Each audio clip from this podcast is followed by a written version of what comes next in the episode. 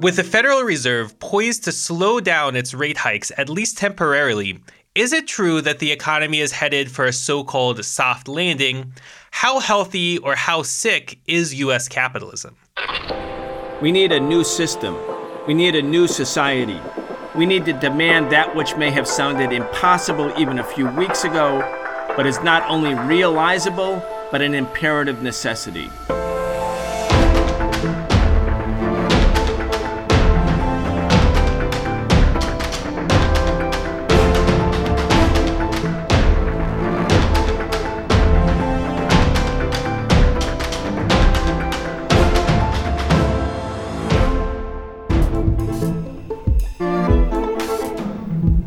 Are very excited to have Professor Richard Wolff join us for a regular weekly segment where we discuss the biggest stories relating to the economy, the state of the working class, and the crimes of big business.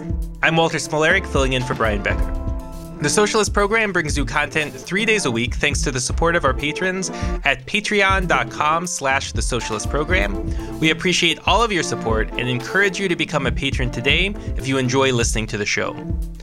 Richard Wolff is the co founder of the organization Democracy at Work and the author of many books, the latest being The Sickness is the System When Capitalism Fails to Save Us from Pandemics or Itself. You can check out all of his work at rdwolff.com. So, Professor Wolff, let's take a big picture look at the US economy today. The business press, the economic news has been relatively upbeat lately based on some recently released data, based on the pace of Federal Reserve rate hikes or the anticipated pace of Federal Reserve rate hikes. People are talking about the prospect of this soft landing, which is what, you know, Jerome Powell and the managers of US capitalism have long been going for, that there can be, you know, a recession but a slight one. What do you think about this prospects? I mean, what's your overall takeaway?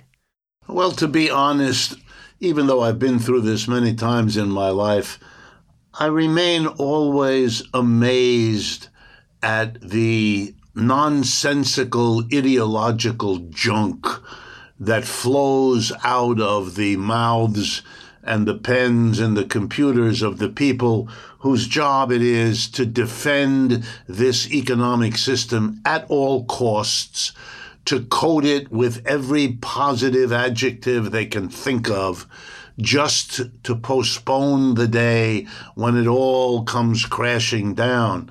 So let me look at the big picture as you put it and put it in historical perspective. To celebrate the so called soft landing that they hope will occur in the first half of this new year, to celebrate that is the equivalent of celebrating the following.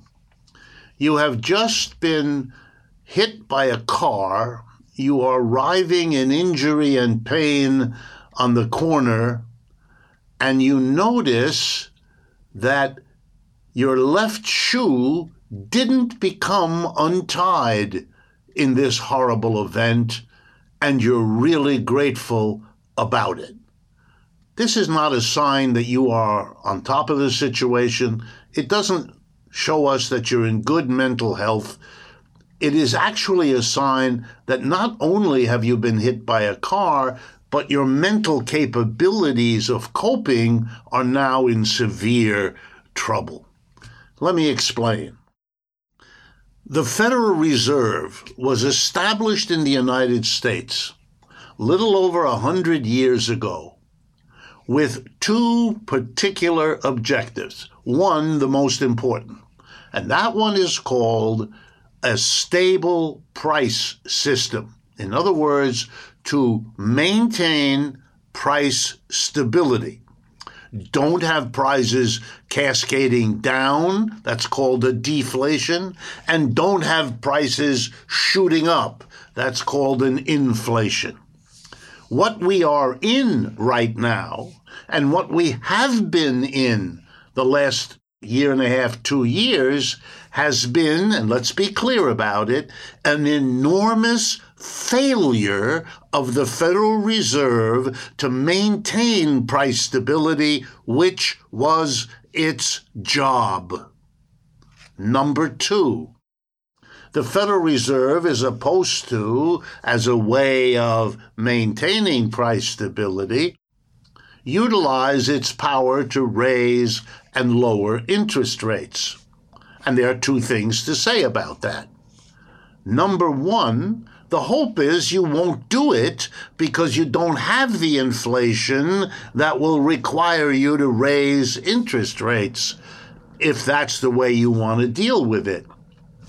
The Federal Reserve, instead of begging our forgiveness for having failed to do what its job is, namely maintaining price stability, wants us to celebrate that it's only been a year or so of rising interest rates with the corresponding hundreds of thousands, if not millions, of people who lost their job as a result of the higher interest rates.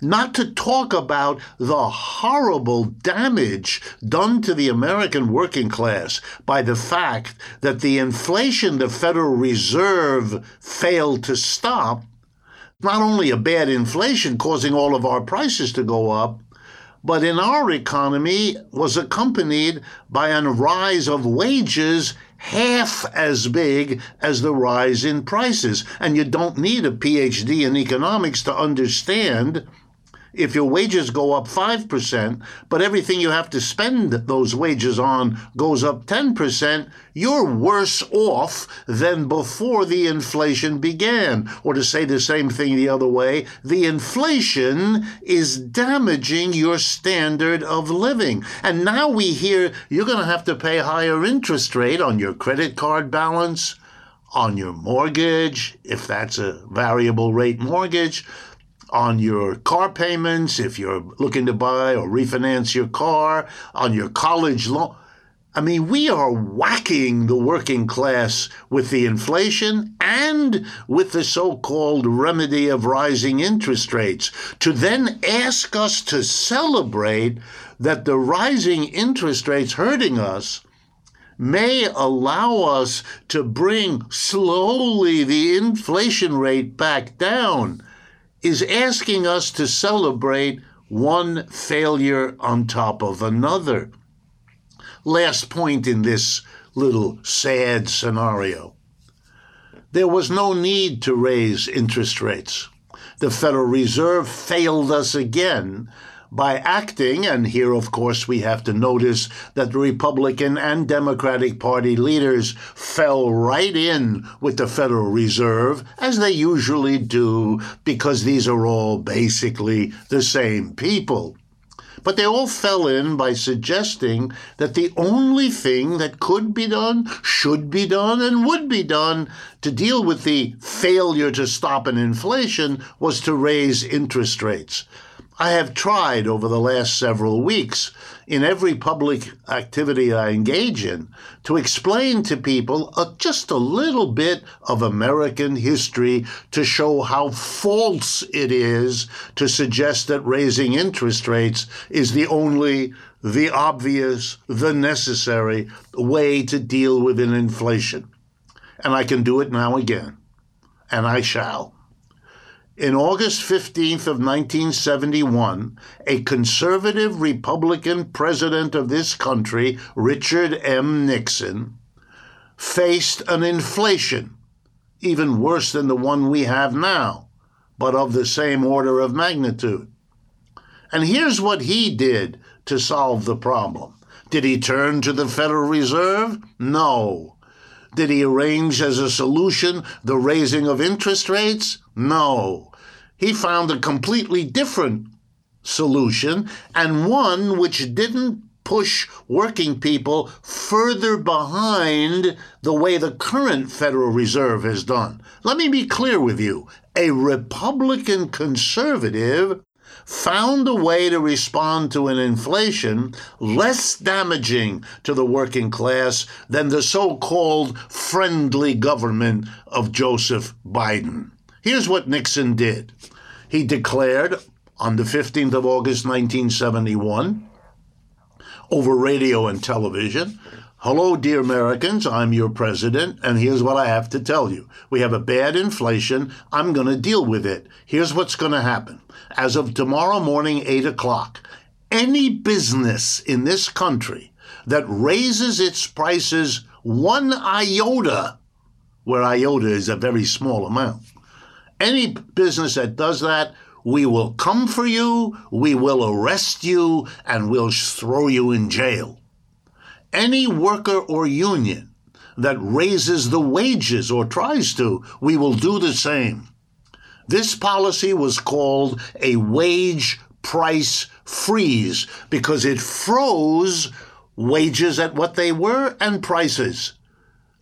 Now, that doesn't put workers behind, it keeps them up with prices because neither of them can go up anymore. That's much better for the working class than what we have just done. Allowed an inflation of prices twice as much as wages and then whacked the suffering working class with higher interest rates. That's not the only policy. It's not the one we followed the last time we had an inflation. It's not the policy that a Republican conservative president it is shameful, and I'm using the politest word I can think of, to have handled the failure to prevent an inflation by raising interest rates. And this itself wouldn't even be that bad were it not for the last point here. We are coming off 40 years roughly 1980 to roughly 2020, 40 years during which this economic system, capitalism, has systematically redistributed wealth from the bottom and the middle to the tippity top. We have levels of inequality in this country that remind people who know history of ancient Egypt and the pharaohs. We have people with one, two hundred billion dollars, and we have 20% of our children in the United States today characterized by our government as food insecure. We can't even, as a society, call things by their proper names. Food insecurity, that's called hunger everywhere else in the world. That's what we have achieved. Inequality of a stunning sort. And then in 2020, we hit the American working class with another crash, the third one in this new century.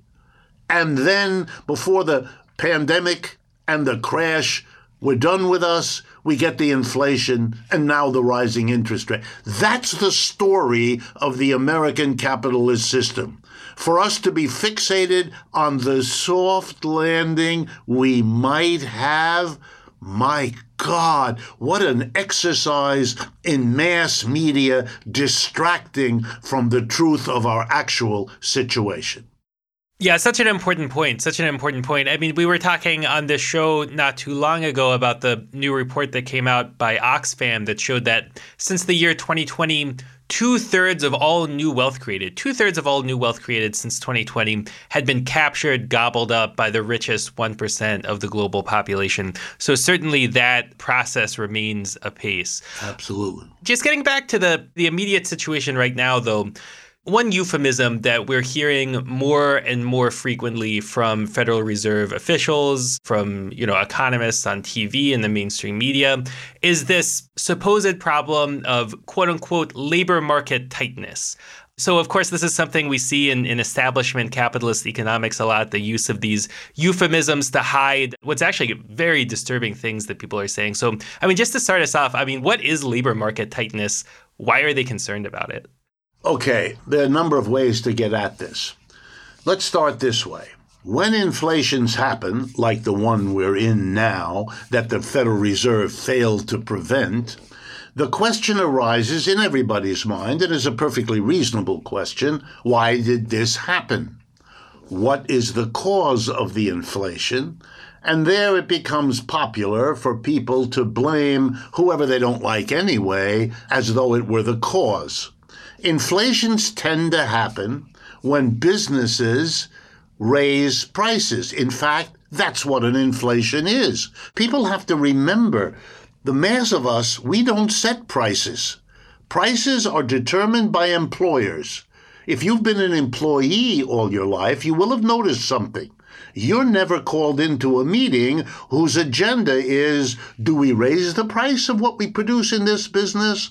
Do we lower it? Do we keep it the same? The reason you have no experience of that is because that activity is limited to your employer. That's who sets prices. Maybe one, maybe two, at most 3% of our population could be called, in any sense of the term, employers. The overwhelming mass majority of us are employees. So, right off the bat, you should suspect that if prices are going up, it's because employers are raising them for the usual reasons that employers do everything to make more money. That's what they're in the business to do. The answer to every question, why are the employers doing it, is it's maximizing profit. Profit is their bottom line. You know why we know that? Because they tell us that, and there's no reason on this point to think that they're lying to us. That's what business schools teach. I have taught in them. That's what is taught in the business school. So when businesses do something like raising prices, it's because they think it will be profitable for them to do so. However, they can't admit that publicly because then we would all do the logical thing, namely, blame employers, the ones who raise the prices, for having the inflation hit us the way it has. And we'd be quite right. But they don't want that. They don't want there to be problem for them. We might decide not to buy all kinds of things because the prices have been raised as a response of the public to being abused in this way. No, they don't want that. So they need to find something else to blame for the inflation. And there are two popular candidates the government. That's always there for conservatives who want to blame everything that goes wrong in capitalism on the government in order to protect the capitalist system from criticism. But the final one, and this is your question, is to blame the workers. And here's how the logic goes. When the number of workers out of work is small, when there aren't, therefore, lots of unemployed people for capitalists to hire in their businesses, then the only way they can grow their business is by getting workers to leave wherever they have a job and come over to the one who wants to grow. And in order to get that to happen, he has to offer higher wages. So there's your argument. When there's not a lot of unemployment, workers are in a position to demand and get rising wages.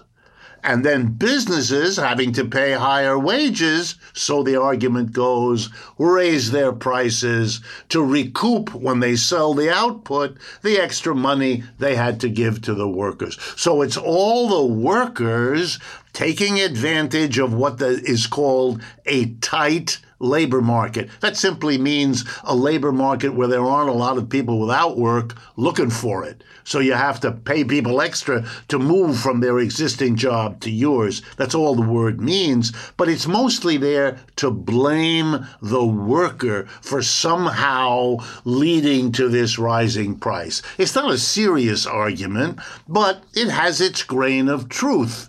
There's a memo circulating on the internet now from Janet Yellen, the current Secretary of the Treasury. Years ago, she writes a very typical memo. I've seen them all my life. It goes like this Unemployment is a mechanism for disciplining the workforce. Her words. What does that mean? It means we need to have more unemployment because it discipline it makes workers not demand higher wages because they can see in their neighborhoods on the way home what happens if you demand higher wages and your employer doesn't want to pay them. You're out of a job. And there are lots of those desperate unemployed people out there willing to take your job for even less than you're being paid now. In other words, Unemployment is the capitalist way to block workers from getting higher wages. It doesn't care whether those higher wages are deserved or not. whether you've been working well, whether you've been working hard, whether you've been working effectively. You want unemployment always to be there because it disciplines the working class. That's the voice of Janet Yellen and of all the others like her. Nobody should be fooled. If we didn't want to have unemployment, we could solve it overnight. There's plenty of work to be done. Let's put all the people who need and want a job to work. You know, when we've had wars like World War I and World War II, suddenly unemployment in America vanished. You know why? We took all the unemployed people, say in 1940, 41, 42. Half of them were put in uniform, and the other half were given jobs making the uniforms. And suddenly, everybody had a job because we were committed to fight that war and not to lose it if we had leaders who cared as much about peacetime as they do about war and about what it means to people to have a job, have the self respect, have the income versus not, we would do what we've learned how to do in war in peacetime.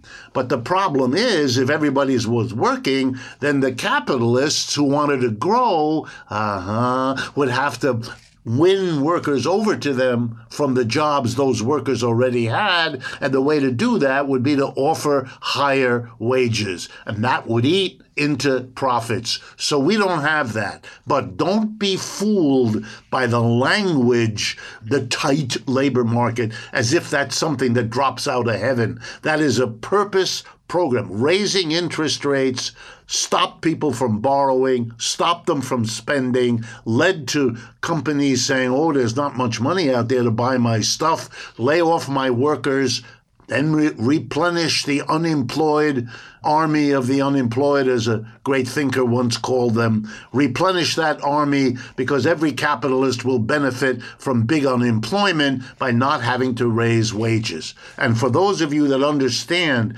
that what I just said also is bad for capitalism, because if you have a lot of people unemployed, those folks can't buy your output. Well, then, welcome. You understand it's a contradictory system the very crushing down of workers' wages that you do because you make more profit undoes your business because the unemployed worker can't buy what the capitalists sell. It's a system running back and forth, trying to cope with its own contradictions while always finding something other than the contradictory capitalist system to blame for its failures. You know, just in our, our last five minutes or so here, I mean, let's talk about the alternative. I mean, right now we have an economic system that's essentially a dictatorship with no plan. Right. And it seems obvious to me and to a whole lot of other people that instead society should democratically come up with a plan for what to do with the economy. I mean, like when you're going on a road trip, for instance, right? You might think, oh, this is kind of complicated. I should come up with a plan. Where am I going to stop this day? Where am I going to eat? Where am I going to stay?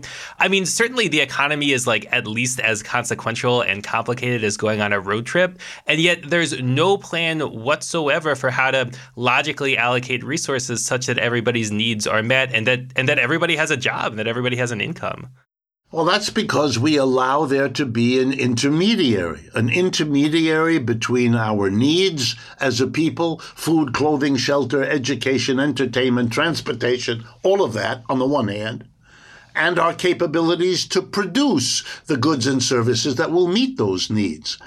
Every rational society has to work that out somehow. It has to somehow decide. Otherwise, half of us would be uh, people who cut hair, and we don't need half our people to cut hair right? It has to be organized, otherwise, it's chaos. The only question is how a society organizes the work it can do to meet the needs that it has.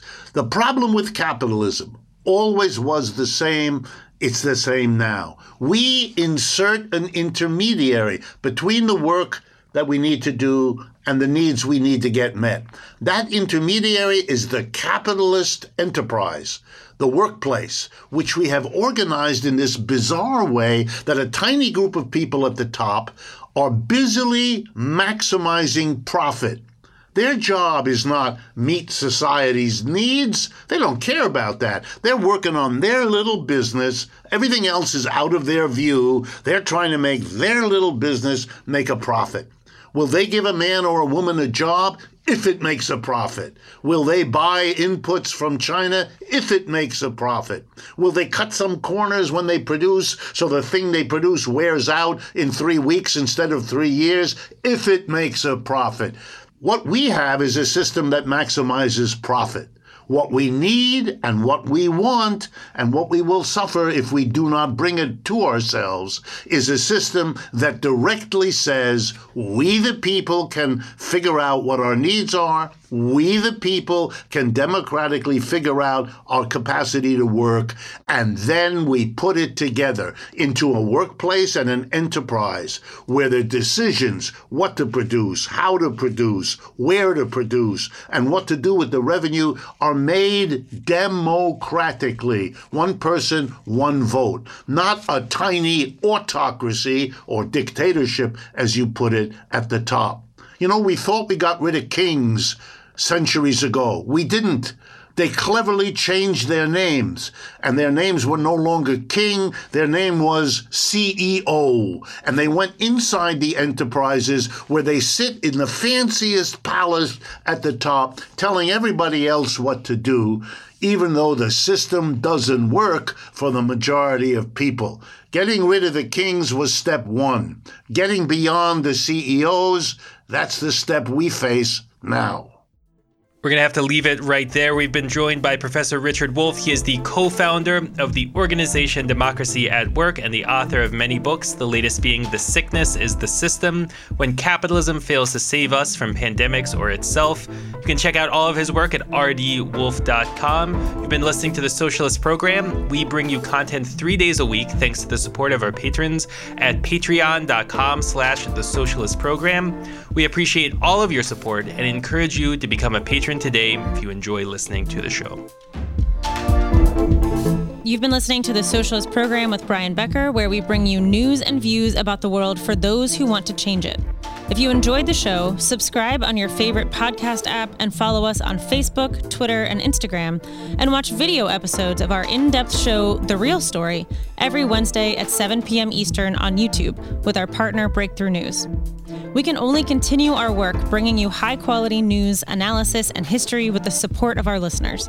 Connect with us and become a patron at patreon.com slash the socialist program and receive an invitation to participate in an exclusive monthly seminar with Brian Becker.